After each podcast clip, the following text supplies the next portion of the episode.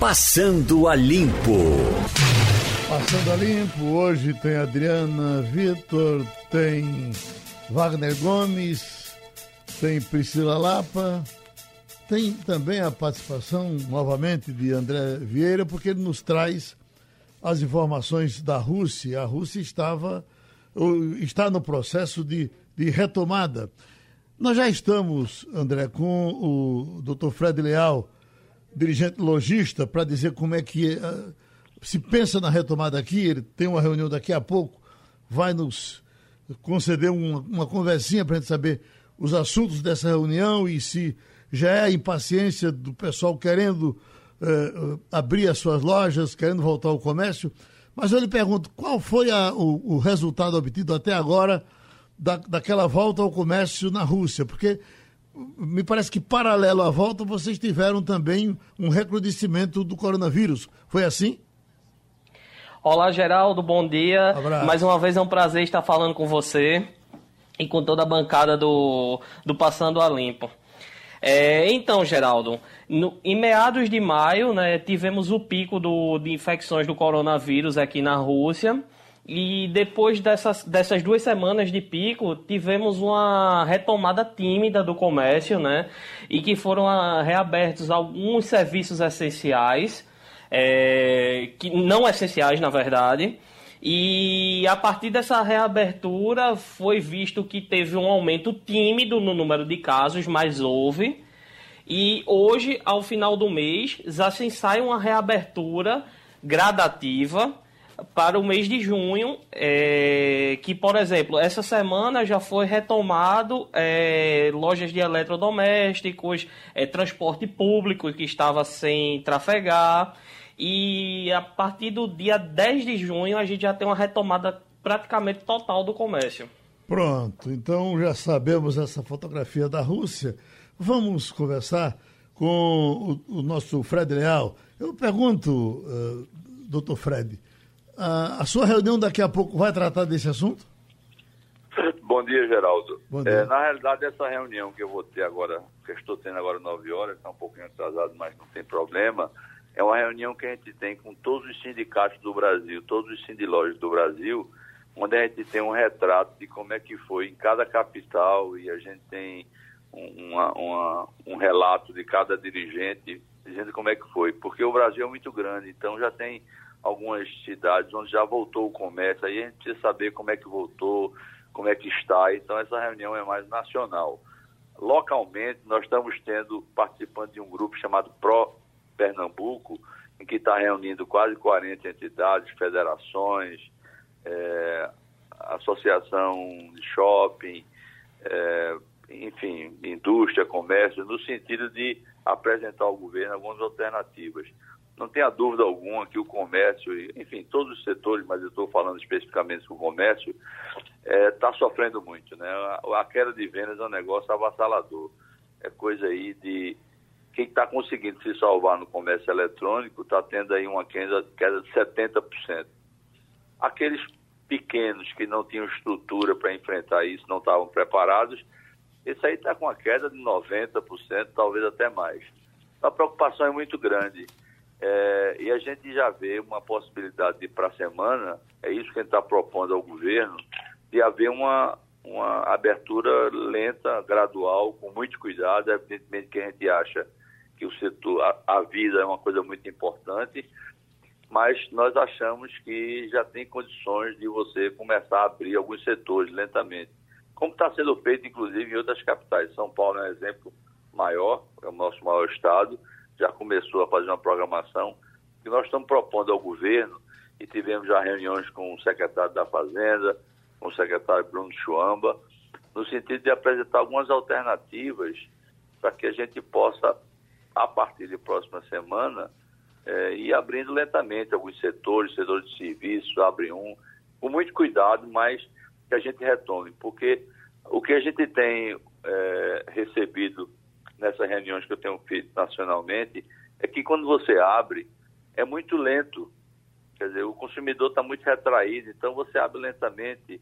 É, mesmo o comércio do centro, o comércio do shopping, você abre, mas o público ainda é muito lento. Então, a venda vai ocorrer naturalmente, é uma coisa muito lenta. Então, a gente se preocupa em não alongar muito esse período de adaptação, sabe? Nós tocamos nesse assunto aqui durante a semana, vendo assim uma possibilidade, para não expor muito o, o, o, funcionário, até porque não, não lhe interessa que ele se contamine, porque ele lhe contamina também, é uma coisa de doido isso. Ah, se poderiam, poderiam os comerciantes fazer como fazem nos, nos tempos de greve do setor de transporte, eh, onde o comerciante se responsabiliza para pegar o, o, trabalhador em casa e levá-lo para casa de volta. Seria um caminho? É, algumas, é, isso, isso é proposto também, algumas soluções nesse sentido. É, eu, eu, vou mais além, Geraldo. É você diminuir, por exemplo, nenhum funcionário além daquela, além dos 60 anos, por exemplo, que é considerado uma, uma idade de risco, poderia funcionar. É um exemplo, uma loja que você tem um exemplo, um fluxo de 100 pessoas, só pode entrar 10 por dia, um exemplo, é um exemplo, né? Uhum. Então você teria uma série de maneiras de você minimizar.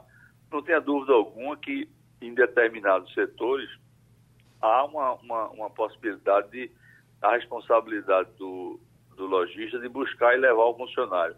Existem várias maneiras de você conseguir é, minimizar. Evidentemente, não estamos nem mais falando de, de a parte de limpeza, álcool gel, máscara, isso aí já é uma coisa que nós vamos ter que usar aí até o fim do ano e talvez até o próximo ano.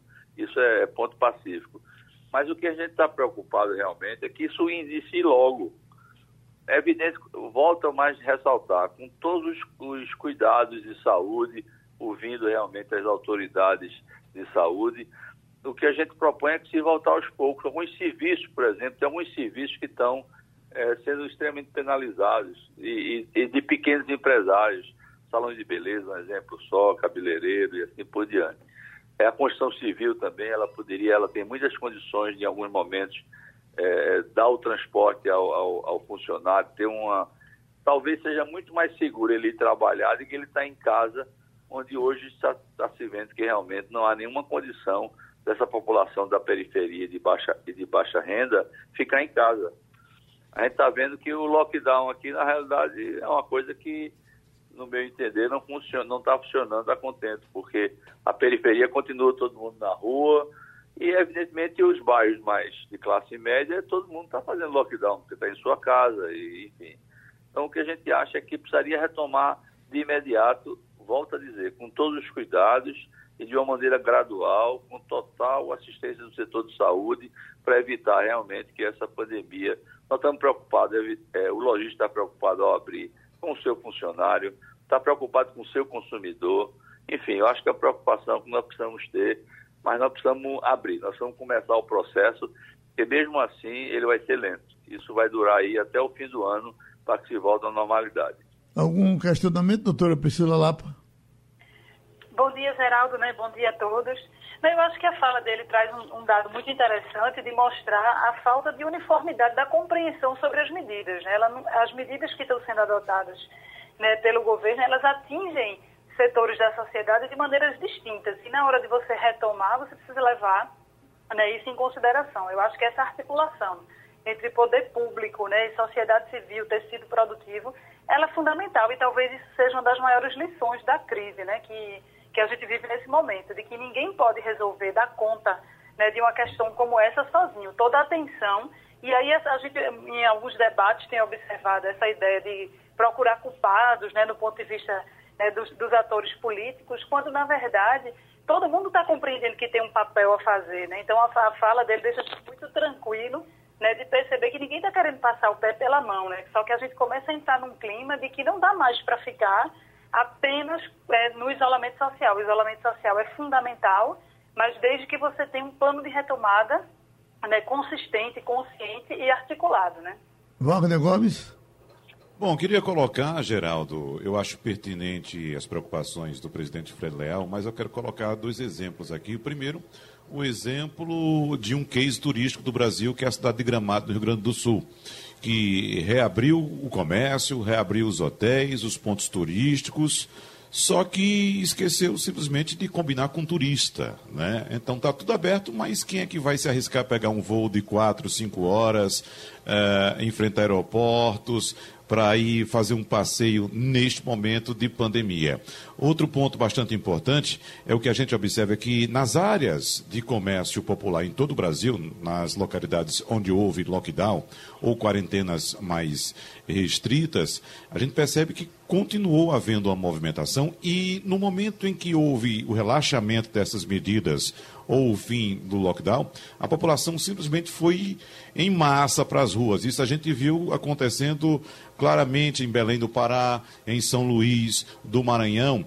Então, eu queria saber onde é que o comércio do Recife se posiciona neste momento. Se está mais para Gramado, que abriu e não foi ninguém visitar, ou se está mais para São Luís do Maranhão, que assim que abriu, a população foi em massa às ruas, presidente. Deixa eu pedir a opinião de Adriana, porque aí a gente, ele fecha que ele tem que ir para a reunião, ele já tem conhecimento de todas as opiniões e fecha com a dele. Adriana?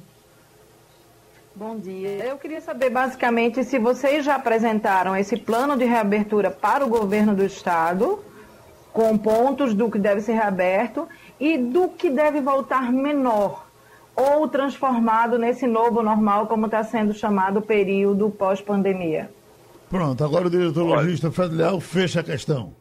Olha, eu, na realidade, esse, tem vários planos, todas as entidades. E como eu disse, cada, cada setor tem uma especificidade diferente. Quer dizer, o comércio é uma coisa, a indústria, o setor de açúcar, é, cana-de-açúcar, do engenhos, enfim, usinas.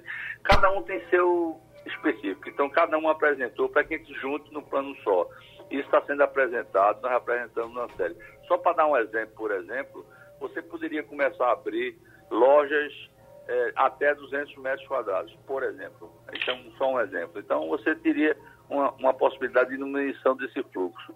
Não tenha dúvida, algum perguntou, não sei quem foi, é, não tenha dúvida que a gente está preocupado porque o consumidor não vai é, é voltar rapidamente, não. E nunca, a gente está sabendo disso. É por isso que a gente está imaginando que se abra lentamente para que haja consciência. Nós temos que ter uma, uma percepção, isso é muito importante, que nós estamos passando por um amplo é, é, uma ampla educação. É, na realidade, todo mundo vai se educar nessa nova maneira, no aspecto de higiene, no aspecto de contato, no aspecto de. Enfim. Então, o próprio consumidor, ele não está, talvez, satisfatoriamente ainda é, totalmente consciente, mas vai ter que estar. E isso é, a gente está imaginando que vai levar um tempo, não tenha dúvida.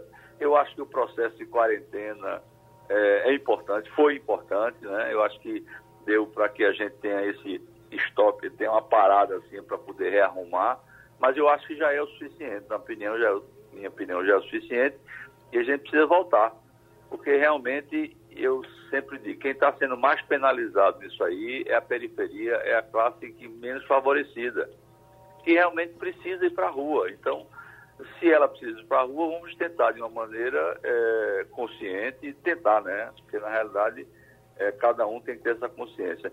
Mas nós estamos muito, assim, vamos dizer assim, animados, não seria o termo, mas muito é, achando que a gente, a partir da próxima semana, estamos aguardando aí a, a resposta do. Porque essa parte desse plano, tanto o governo estadual como municipal, ele é muito. vai mudando muito. Então, se dá uma sugestão, eles analisam, devolvem, a gente analisa, devolve e assim por diante. O presidente, então, a, a... o senhor falou bem, nessas lojas enormes, como lojas de eletrônicos, Magazine Luiza e tantos outros aí que tem, por exemplo, na, na Rua da Concórdia, são lojas que vão de um lado para o outro da rua e, e fica um vazio enorme. A, a, distância entre uma pessoa e outra pode ser facilmente administrada nesse, nesses lugares. Eu acho que é preciso realmente esse dominó ir descendo, descendo, há uma reclamação aqui enorme da população que está precisando das óticas. Gente que está querendo que perdeu o óculos. É, isso é um setor que a gente já sugestionou, a gente já fez uma sugestão ao governo de libere, porque ótica é um serviço essencial, a pessoa não pode deixar de ter. Mas há uma, uma resistência inteira, a gente quer ver se a gente quebra isso até a segunda-feira. Mas concordo com você, Geraldo. Tem lojas grandes que não precisam abrir. Você falou de um setor que está se saindo bem se é, se pode imaginar que é bem, que é o setor do eletrodoméstico, porque ele já estava muito é, preparado no comércio eletrônico. Ele está disparando no comércio eletrônico. É Casa Bahia, Magazine Luiza, mas os pequenos sofrem, uhum. que não estavam é, preparados para essa plataforma digital. Mas eu, eu concordo plenamente com você. Dá, dá para você ir aos pouquinhos e, e, e, e, gradualmente, né? Não é uma coisa que. Porque o governo não tem, inclusive, estrutura. Esse lockdown, por exemplo, Geraldo, o governo não tem estrutura para fiscalizar. Uhum. Ele está fiscalizando, assim, pontos onde ele onde há muita visibilidade. Na Zona Norte, Rui Barbosa, Rosa Silva, é, na Zona Sul, Avenida Boa Viagem. Mas vá para o para a periferia para ver se ele está fiscalizando e para ver se não tem uma movimentação muito grande, né? Então a gente precisa voltar ao normal, esse novo normal que falam, de uma maneira gradual, de uma maneira responsável. É, e aí, você falou bem, quer dizer, essa questão de aproximação das pessoas, é, máscara, álcool gel, higienização e assim por diante.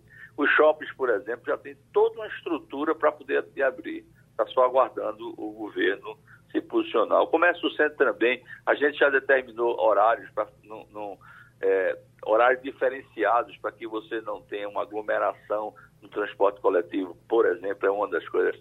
É complexo, mas a gente está estamos trabalhando em cima disso, enfrentando é, com muita realidade essa, essa pandemia aí que assolou aí o mundo e principalmente a nossa cidade, inclusive. Bom, nós temos certeza que o senhor vai ter uma reunião muito importante agora virtual com os seus colegas do Brasil todo e certamente Wagner Gomes vai se interessar em lhe ouvir na parte da tarde, porque aí o senhor já tem uma visão nacional do que, é que todo mundo está pensando. Estou à disposição, tá pode tá ligar aí que nós estamos Já está marcado, presidente. Rapidinho, o doutor uh, André Vieira aí da Rússia nos ouvindo, a, a, essa ideia que, que, se traçou aqui, que você estava certamente atentamente ouvindo o, o presidente Fred Leal, é mais ou menos o que acontece por aí, André? Sim, Geraldo, vem acontecendo da mesma forma, é, vem se estudando quais setores podem abrir e de qual forma pode ser aberto, né? É, com muita cautela, seguindo todos os protocolos sanitários.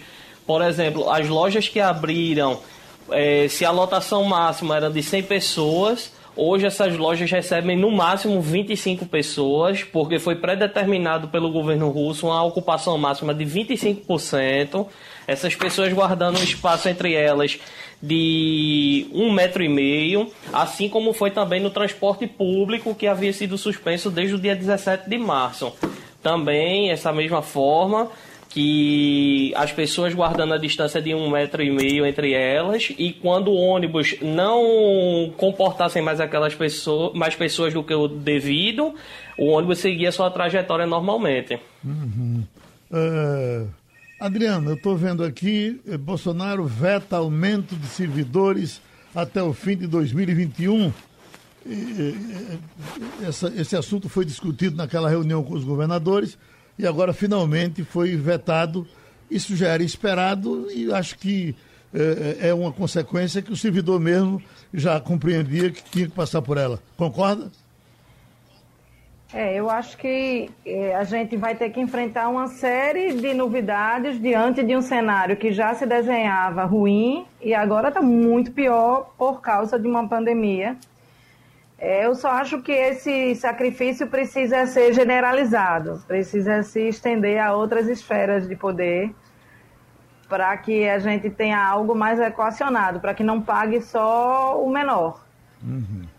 Pelo que eu estou entendendo aqui, eh, Wagner, no, no uh, na notícia, eu acho que nem aqueles que eles tentavam preservar, que seriam bombeiros, militares e tal, eles foram preservados. A área de saúde me parece que pegou todos de um modo geral, pelo menos pelo que li até agora, eh, eh, na questão dos servidores. Não, Geraldo, algumas categorias de fato vão, vão, vão poder é, receber ficam, reajuste. Ficam fora? É, ficam fora dessa, dessa, dessa medida. Não é geral, não, essa medida. Algumas categorias, como já tinha sido acordado, inclusive, entre os governadores, né, a equipe econômica e também é, o presidente da República naquela reunião, inclusive uma reunião que foi apontada como uma reunião de reconciliação entre o presidente e os governadores. Mas é um total de 60 bilhões de reais, Geraldo, em ajuda aos estados e os municípios, sendo que 10 bilhões é, serão destinados especificamente a ações de saúde e assistência social no combate ao coronavírus. Desses 10 bilhões, sete vão para estados e Distrito Federal e três para os municípios. E dos 50 bilhões restantes, 30 bilhões ficarão com estados e o Distrito Federal e 20 bilhões com os municípios. Uma distribuição que levará em conta as perdas da arrecadação e o número de habitantes. Uhum. Doutora Priscila, prevê alguma reação dos servidores nesse caso do, uh, do aumento? De, já, já sabemos que uh, foi vetado o que, o que estavam pedindo para vetar. Mas o que a gente enxerga é que nesse momento o poder de barganha né, de todos está muito reduzido, né? Afinal de contas, a gente vive né, um processo que é inusitado para todo mundo. Né? Então, a capacidade dessas categorias de servidores de conseguirem né, mobilizar, de se mobilizar. Agora, possivelmente, o que vai acontecer são aquelas ações no Supremo, né, buscar é, meio de judicializar a questão à medida que essas negociações coletivas elas forem acontecendo. Né? Eu acho que, primeiro, as categorias aguardavam essa quebra de braço e como é que seria o comportamento da relação executivo-legislativo na definição desse teor da medida, né? A gente tem que lembrar que foi, ficou, essa medida ficou vários dias no limite da sanção lá dentro do Palácio do Planalto, né? Na, no colo do presidente Bolsonaro. É, ele teve uma reunião semana passada mais amistosa na tentativa de justamente colocar, trazer esses pontos que eram pontos que o Ministério da Economia apontava como cruciais para a sanção da matéria, né? E aí, no limite do prazo, ele fez isso, né? As categorias aguardavam né, o desfecho disso tudo. E agora o que tem que acontecer, possivelmente, a gente vai esperar esse processo de retomada aí da economia. É, tá, tá as categorias ainda estão todo, todas, como todos nós, ainda muito atônitos, né? Tudo que está acontecendo. E, mas possivelmente são questões que vão ser judicializadas. Eu acho que a resposta a isso vai ser muito mais no nível da judicialização das medidas do que propriamente das negociações, porque a capacidade de negociação ela está muito reduzida. Né? Os governos não têm muito o que oferecer, eles não têm muita contrapartida, né? estão realmente colocados no canto da parede, os governos estaduais e municipais. Então não tem, não tem muita escapatória. Né? Nesse sentido, a União, né, como ente federativo, mostra todo o seu poder, mostra toda a sua capacidade de ditar as, as regras, de mostrar, de ditar né, a condução das coisas no Brasil. Né? Adriana Vitor, dá para fazer um, aquele levantamento de sempre com relação ao que vem acontecendo no Estado, com como é que estão as nossas UTIs, como é que estão os nossos respiradores.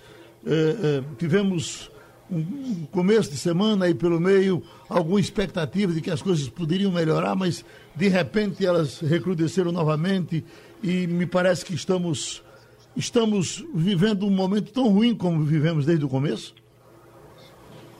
É, Geraldo, veja, mais ou menos. Eu acho que há, há, em todo mundo, inclusive nas autoridades de saúde, mas principalmente na população, né, uma avidez por boas notícias, por alguma esperança, pela parte da população que está cumprindo o seu sacrifício de ficar em casa, é, de perder o emprego, de para preservar a vida.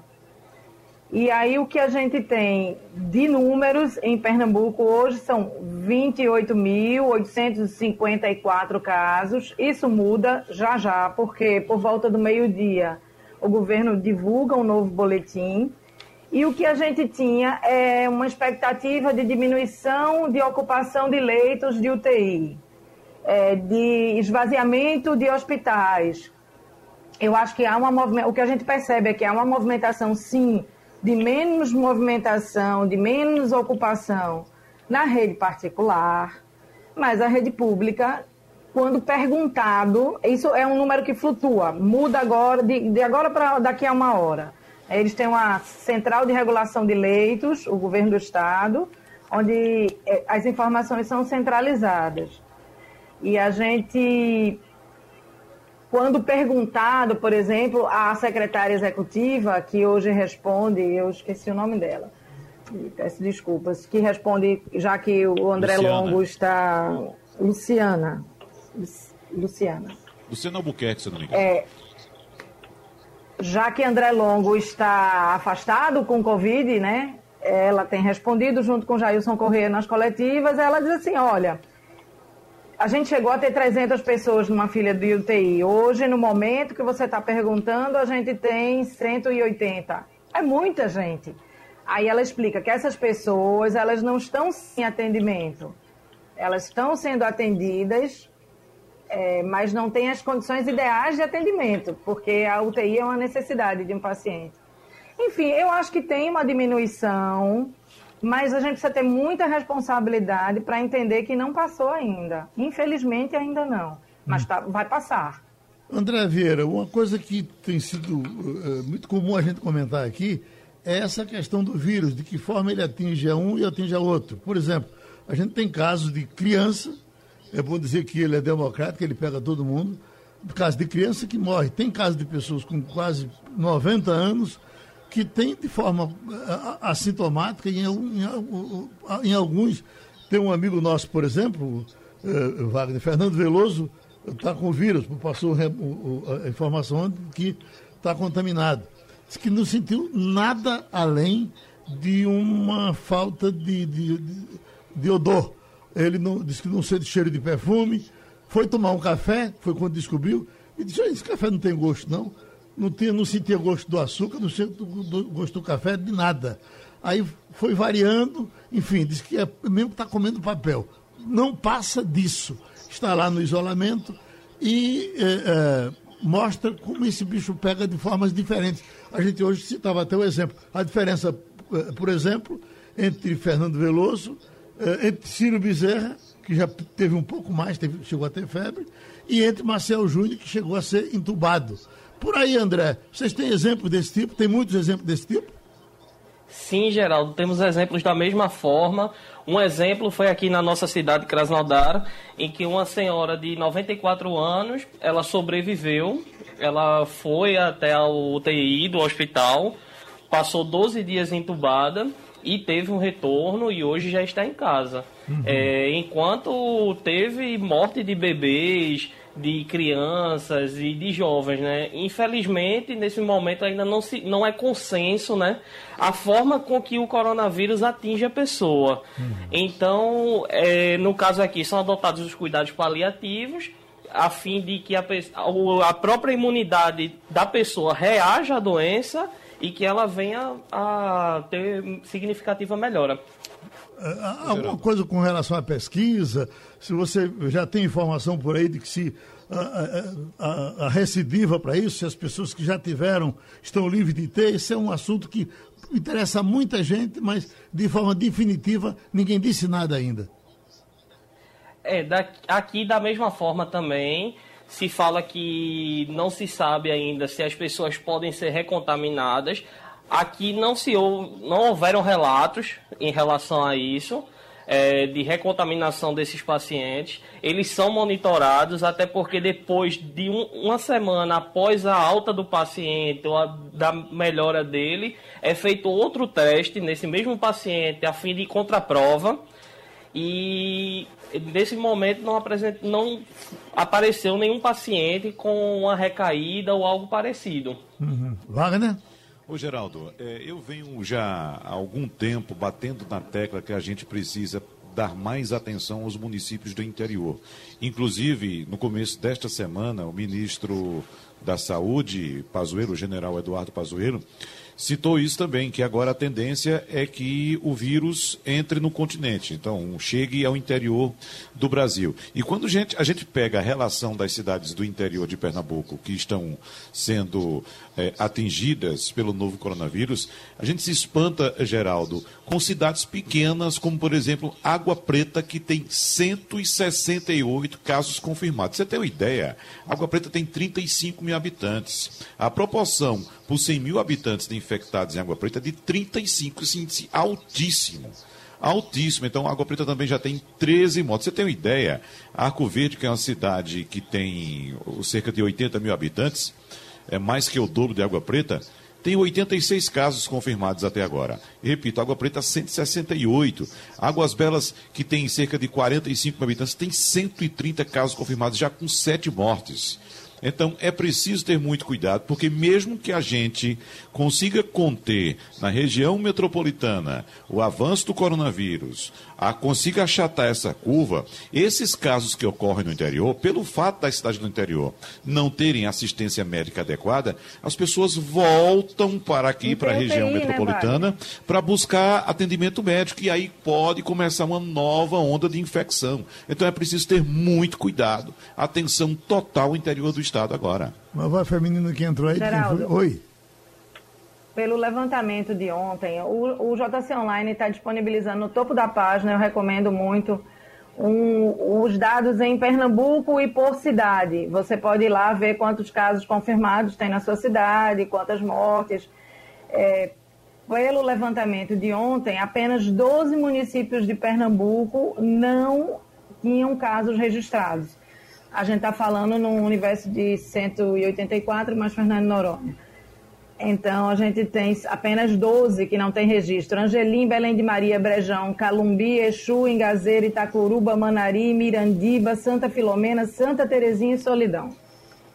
Eu queria... Veja como, isso, como, como, às vezes isso é uma coisa quase inevitável. Eu, Wagner, fui menino em fundão de Simples. Eu sempre digo que a minha escola era escola rural, municipal, uh, Fundão, Vila de Simbres, Pesqueira, Pernambuco.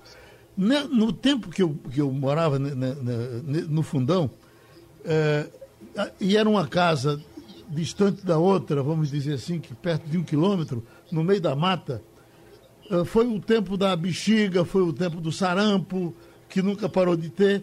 E eu quero lhe dizer que mesmo lá, eu tive todas essas doenças. Eu tive sarampo, catapora, não teve nenhuma doença da cidade grande que, nem, que não chegasse por lá. E eu não tinha contato com ninguém, eu não tinha corrimão, eu não tinha elevador. É, é, era um cavalo de pau que eu montava nele e saía correndo pelo mato. Amigo para brincar tinha um ou dois.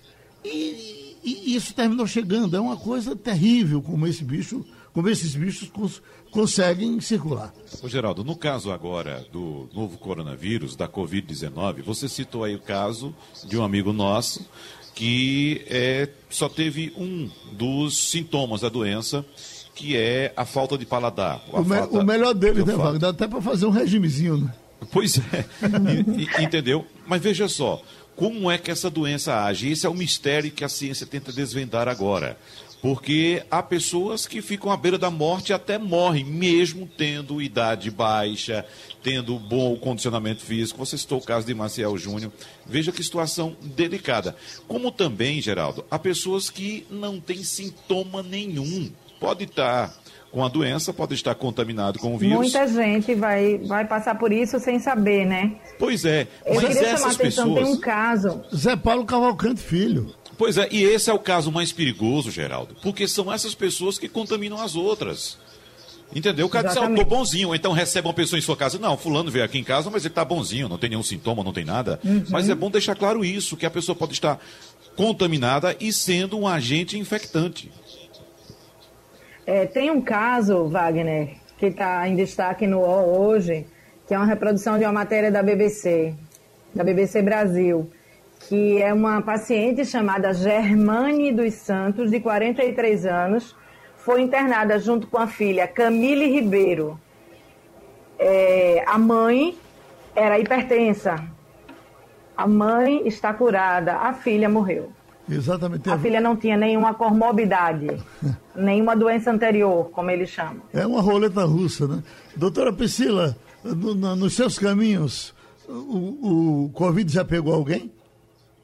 Pegou, viu, Geraldo? Aqui no meu núcleo familiar mais próximo, não, mas a gente já tem relatos aqui no prédio, né, de funcionário do prédio, né, de pessoas aqui próximas do bairro e também do trabalho, né? Algumas pessoas começando a ser afastadas, alguns com sintomas, é, com a forma mais agressiva da doença, né, precisando de internamento e outras, é, graças a Deus, de forma mais flexível. Desse caso aí, assintomáticos também. Muitos estão indo buscar o teste justamente porque alguém da família adoeceu e aí a pessoa sabe que conviveu, vai lá, faz o teste, deu positivo, mas a pessoa, de fato, não apresentava né, sintoma nenhum. Esse é, o grande, é a grande armadilha né, dessa doença.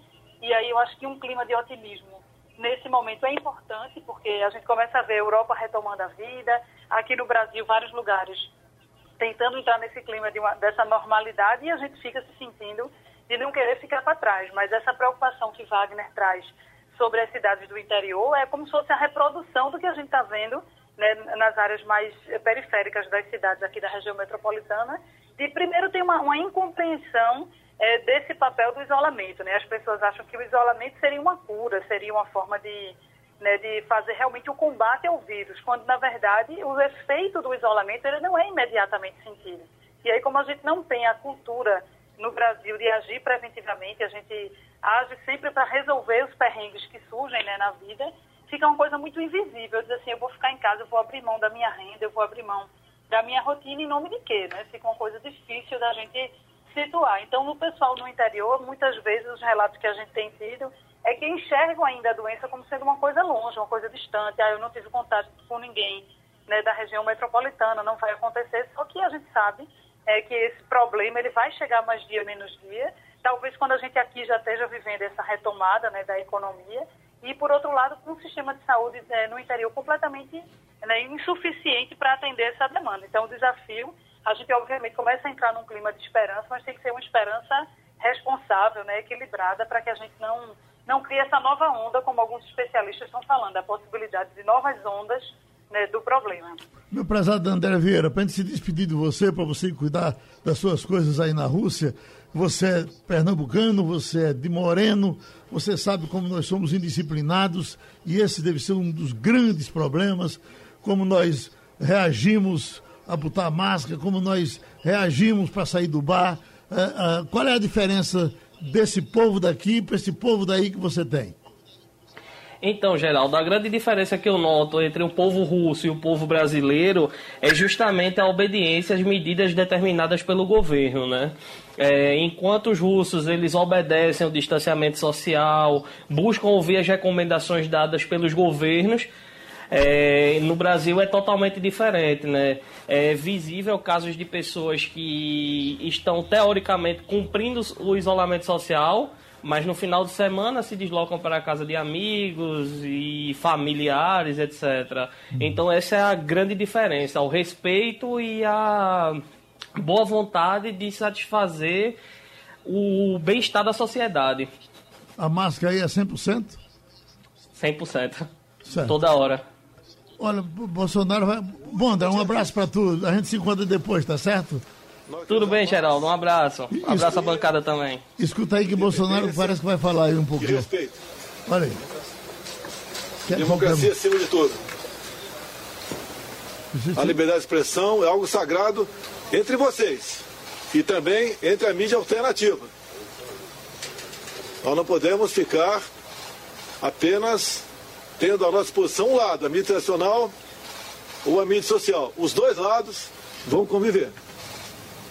Dizia a vocês que inventaram o nome Gabinete do Ódio, alguns acreditaram e outros foram além. Abrem processo tocante a isso. Não pode um processo começar em cima de um factoide, em cima de uma fake news. Respeitamos os demais poderes, mas não abrimos mão que nos respeitem também. Com todo o respeito que eu tenho a todos os integrantes do Legislativo, do Judiciário e do meu próprio poder, invadir casas de pessoas inocentes, submetendo a humilhações perante esposas e filhos. Isso é inadmissível. Isso é a plateia que está aí Digo mais. Quem conduz as minhas ações é o povo brasileiro. Onde o povo quiser que eu esteja, eu estarei. Dia após dia, o que falavam a meu respeito vai por terra. Vê que realmente eu tenho na alma o espírito da democracia, do respeito ao próximo. Todos nós e nossos poderes temos aquelas pessoas que extrapolam. Comigo, quando acontece, eu tomo providência. Espero que o mesmo aconteça com os demais poderes. Trabalhamos ontem quase que o dia todo voltado para uma causa, com dor no coração, ouvindo reclamos daqueles que tiveram sua propriedade privada violada que não são bandidos, não são marginais, não são traficantes.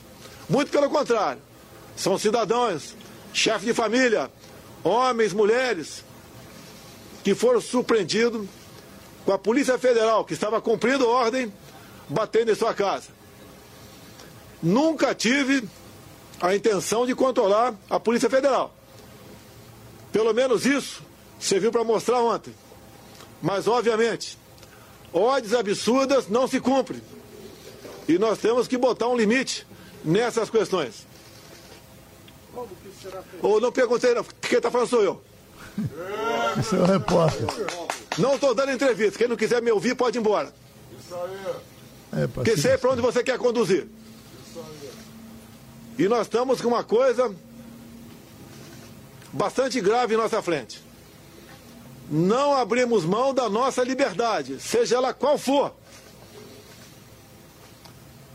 Tenho certeza que a grande maioria dos integrantes dos poderes assim, assim desejam que o Brasil se conduza nessa direção. Um homem sem liberdade não tem vida. E vamos lutar pela liberdade de todo o Brasil, custe o que custar. Digo mais, não existe pessoa mais do que eu que é achincalhada, humilhada, agredida e ofendida, e ofendida nas mídias sociais. E nem por isso eu levantei uma só palavra. No sentido. Dá licença aí. No sentido de controlar quem quer que seja. Inclusive, posições minhas, enquanto deputado federal, quando aprovaram o Marco Civil da Internet, eu falei que o objetivo era regulamentar alguns artigos por decreto. E naquela época era o PT que estava na presidência. Tivemos acesso até do rascunho do que seria esse decreto. Feito por gente que nunca teve qualquer amor à democracia iriam censurar as mídias sociais. Essa historinha de querer inventar, criminalizar o crime de ódio é um artifício para censurar a mídia social. Essa mídia social me trouxe à presidência. Sem ela, não estaria aqui. Não gastei nada. Se tivesse qualquer coisa voltado para com a corrupção, você já teria levantado. Nunca tive nada de recurso para fazer campanha. Foi o povo que botou aqui. Em primeiro lugar, foi Deus que me deu uma chance de sobreviver novamente depois do atentado do Juiz de Fora. Depois foi o povo que botou aqui. Ninguém mais do que eu, cada vez mais, tem demonstrado que tem um compromisso com a democracia e com a liberdade. Agora, as coisas têm um limite.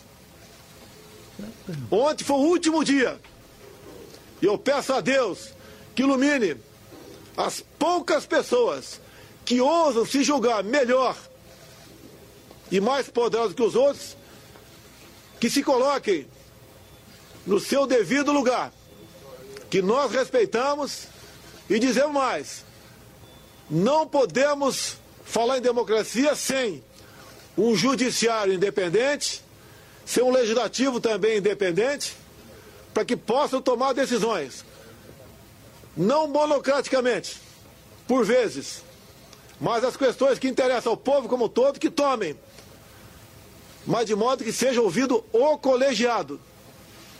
Acabou, porra! Acabou. Uh, doutora Priscila, esperava-se um Bolsonaro mais contido do que esse que tivemos aí agora? Nada, eu esperava até um Bolsonaro ainda mais exaltado, né? Ele ainda fez uma tentativa de falar de democracia, de liberdade, né? tentou por meio das palavras mostrar né, de que lado ele está nesse debate, né? Mostrando que tem compromisso com a democracia, mas na prática ele tem muita dificuldade né, de lidar com o contraditório, né? As ações sempre são legítimas quando elas são voltadas contra os seus adversários, ele sempre tem que citar o PT em seus discursos.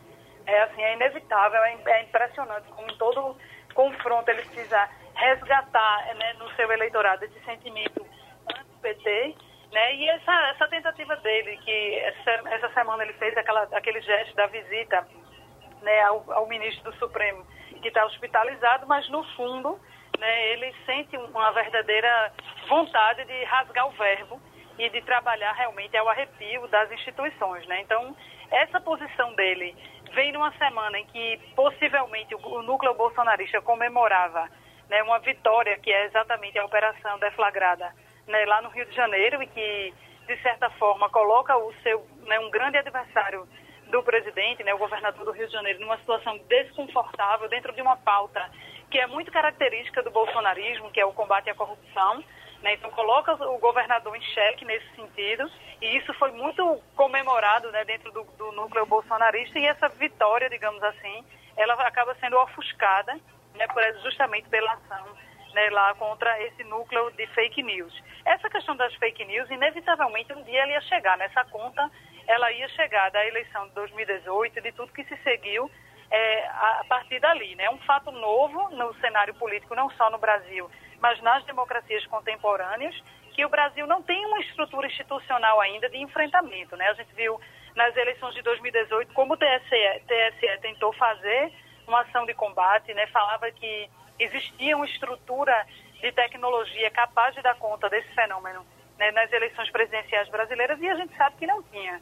Né, e tudo que se seguiu a partir daí sempre foi uma carta na manga né, que, que as forças de oposição têm né, para, no mínimo, colocar em questão, no mínimo, questionar a atuação né, desse núcleo que é conhecido né, como núcleo do ódio, por essa propagação dessas notícias que servem de base estrutural e o próprio presidente confessa isso em seu discurso quando diz que se elegeu por força né, dessa liber, que ele chama de liberdade de expressão e que ele não vai abrir mão disso. E, e Bolsonaro tem falado nas últimas semanas, eu acho que a crise está deixando ele um pouco estressado, a crise da pandemia, mesmo ele dizendo que não se importa tanto assim, mas ele tem falado muito de limite, né, de que chegou no limite, isso foi é, é um termo que tem sido usado de forma recorrente pelo presidente, né, de que ah, agora a situação chegou ao limite, chega, a partir de aqui não, de agora não vai não vai mais possível se relacionar com os outros poderes dessa maneira. Ele fala isso no famoso vídeo da reunião ministerial, ele falou isso na ocasião da possibilidade de ter o seu celular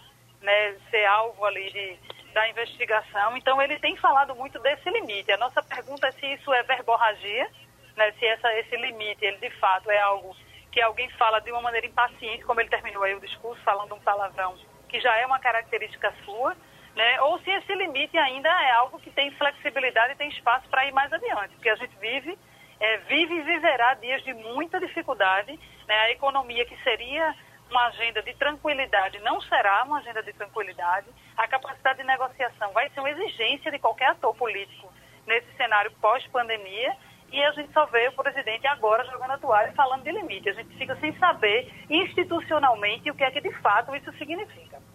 Ô Wagner, aí, aí eh, no final ele vai chamando, quer que os outros poderes o compreendam, depois que ele parte para o confronto, e esse confronto não sei se vai continuar. Parece que já houve um certo recuo do, do ministro uh, Moraes, né? Com relação a. Uh, teria alguma coisa que ele, que ele, que ele tinha recuado? Se, Ô, Geraldo. Se, se ninguém recuar, em que é que isso pode terminar?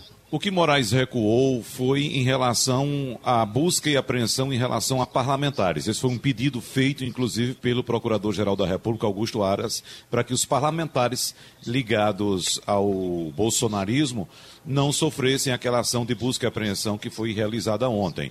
Em vez disso, o ministro Alexandre Moraes optou por intimar esses parlamentares para prestarem depoimento na Polícia Federal em relação ao, ao processo que investiga a, as fake news. Agora, em relação à liberdade ou os limites impostos aí ao presidente Jair Bolsonaro, como falou agora a cientista política Priscila Lapa, ou o limite que ele pede também aos outros. É bom, é bom lembrar, Geraldo, o seguinte: o, o, o Brasil hoje está carente de conhecimento da institucionalidade. Nós estamos hoje sendo dirigidos pelo império da ignorância. Quando ele vai falar em limite, pedindo limite aos outros, ele entende que ele não tem limite, ele acha que ele é soberano. E não é assim. A gente sabe muito bem que durante quase três décadas, Jair Bolsonaro foi deputado federal e foi deputado federal classificado ali na segunda divisão do baixo clero. Então, foi um, um deputado federal absolutamente inoperante. A gente não conhece um, um, um, projeto a não ser essas ações verborrágicas que ele sempre teve o tempo todo. Então, ele não tem um mínimo de preparo para assumir a presidência da República. Ele não conhece a institucionalidade. Ele não sabe que a democracia está sobre um pilar, um tripé. O tripé que, que é representado hoje pelo executivo, que ele representa, pelo judiciário e pelo legislativo. Então não existe um soberano. Então, como bem falou a, a professora Priscila Lapa, anteontem ele estava comemorando, rindo e parabenizando a Polícia Federal. Hoje ele está desse jeito por causa de uma ação de ontem. Ele disse agora há pouco: não abrimos mão da nossa liberdade, seja ela qual for. Ó, liberdade tem limite. Eu tenho liberdade de, de, expressão. Eu posso discordar de uma posição adotada por um ministro do Supremo Tribunal Federal. Eu posso até recorrer ao próprio Judiciário de uma decisão que eu considero equivocada por parte de um ministro do, do Supremo Tribunal Federal ou outro magistrado, seja ele qual for. Mas eu não tenho liberdade para atingir a honra de quem quer que seja, desde um simples trabalhador até mesmo uma alta uh, representação da República. Eu não posso fazer isso, eu não posso achincalhar as pessoas, eu não posso atingir a honra das pessoas, eu não posso simplesmente dizer às pessoas que eu vou, eu vou mandar prender aquela pessoa, ou então vou acabar com aquele poder, como os apoiadores dele fizeram. Os apoiadores foram para as ruas, inclusive domingo passado ainda, pedir o fechamento do Congresso, o fechamento do Supremo Tribunal Federal. Bom, e isso aí, liberdade tem limite. Eu posso discordar, mas eu não posso afrontar um princípio constitucional que é a liberdade de atuação dos três poderes. Então, isso ele não entende porque, repito, falta conhecimento institucional ao cidadão Jair Bolsonaro. Ele não é preparado para isso, ele não é preparado sequer para presidir uma Câmara de Vereadores, quanto mais uma presidência da República. Doutora Priscila, entrando então, Geraldo, então, voltando para a sua área, doutora Priscila. Deixa já... eu dar uma informação. Pois não? É, a visita do ministro da Defesa, Fernando Azevedo e Silva, que estava prevista para essa quinta-feira, ao Comando Militar do Nordeste acabou de ser cancelada. É estranho, porque já tinha inclusive repórter credenciado, toda uma movimentação, e essa visita do ministro acabou de ser cancelada. Não sei se é, ele, ele viria ao, ao Recife para falar da operação do Exército de combate à Covid-19. Foi, acabou de ser cancelada. No outro grupo lá do nosso Sistema Jornal do Comércio, Romualdo de Souza está informando que o presidente também cancelou a entrevista coletiva que havia sido marcada. Então, tem algumas movimentações que eu acho importante. E também queria aproveitar para registrar que toda essa movimentação de mídia social tem muito a ver com a chegada no Brasil de uma, um grupo chamado Sleeping Giants. Não sei se já foi falado sobre isso aqui mas eles conseguiram. É um grupo que consiste basicamente em denunciar fake news em vários sites, independente de se eles sejam privados ou ligados ao serviço público.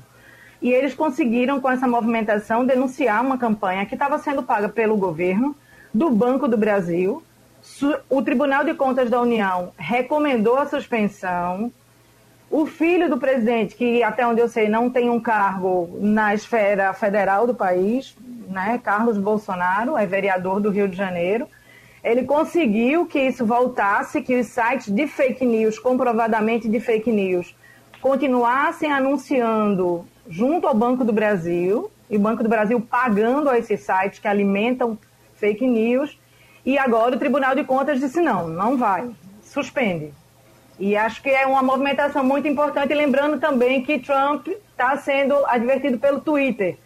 Tão parceiro do Twitter na campanha, e agora o Twitter está colocando selos nas postagens do presidente dos Estados Unidos, dizendo: atenção, que essa informação não é segura. E ele está ameaçando proibir mídias sociais nos Estados Unidos. Bom, doutora Priscila, a gente ainda tem um público, me parece que num percentual que chega perto de 30% do Brasil, que consome Bolsonaro desse jeito, é, gosta do confronto com as, as, instituições, porque tem também desprezo pelo Supremo, pelo Parlamento, por tudo. Tem aqui, por exemplo, uma pessoa que diz, de onde é? é pronto, Raquel. Esse é o nosso capitão. Exatamente vibrando com a atitude do capitão quando parava ou fazia o intervalo no discurso que ele estava eh, cometendo eh, na frente do, da imprensa nacional. Ah, até quando vai isso? O que nós estamos observando é que pessoas com pouco com mais neurônios, que, que se ligaram a Bolsonaro no começo, foram se desligando, se desligando. por exemplo, eu estava recentemente vendo a chamada de um programa que vai ser feito com Lobão, um, um roqueiro que muita gente não leva muito a sério, mas é um camarada inteligente, fez crônicas importantes para Veja, escreveu livros interessantes, está com outro aí agora, rompeu definitivamente, não chega nem perto de Bolsonaro mais. E aí a gente vai contando aos montes os que estavam perto e vão caindo. Mas ele não perde esses. Será que ele não perde esses 30% que o Brasil ainda dá para ele? Veja, isso é a grande questão né, do núcleo duro do bolsonarismo, né, o que é que sustenta. E, na verdade, eu até escutei num, num debate recentemente dizendo que o, o, presidente governa por uma minoria, né, e, é, por uma, pela via de uma minoria para essa minoria.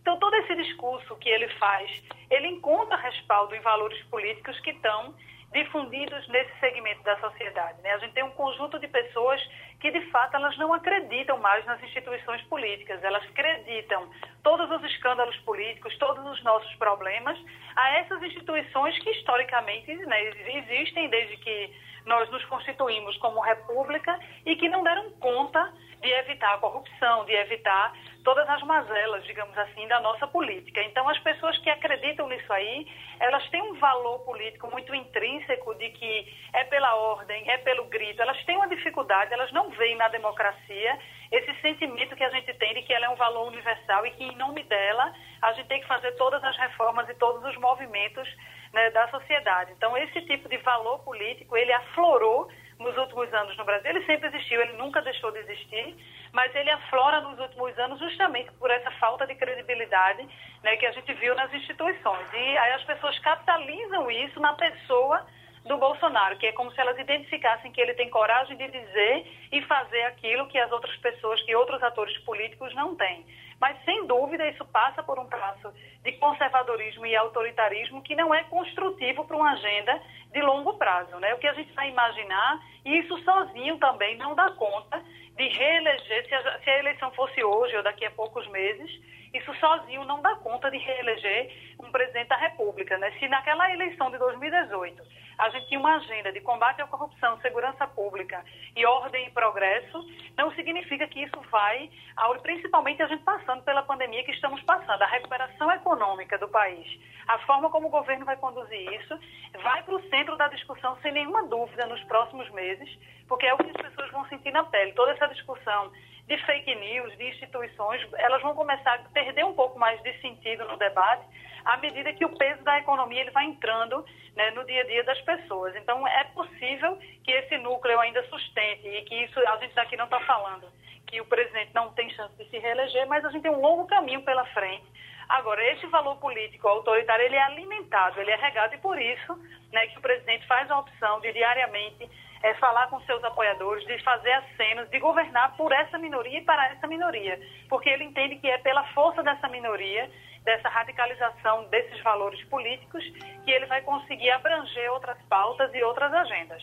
Pronto, vamos aproveitar e dizer para vocês, Ciro Bezerra está mandando aqui o recado, o nosso Genival Lacerda Fortão mandou até foto aqui, elevação o pessoal no hospital. Então, Genival Lacerda uh, teve aquele eh, eh, AVC, como foi anunciado, teria sido um AVC isquêmico, que se observa é que ele está interagindo, está, está inteiro, sentado na cadeira, conversando com todo mundo, e vamos ter Genival Lacerda, que já está com 89 anos, mas ainda por talvez mais 80. Muito obrigado, minha gente. Terminou o Passando a Limpo. Viva seu babá. Passando a Limpo.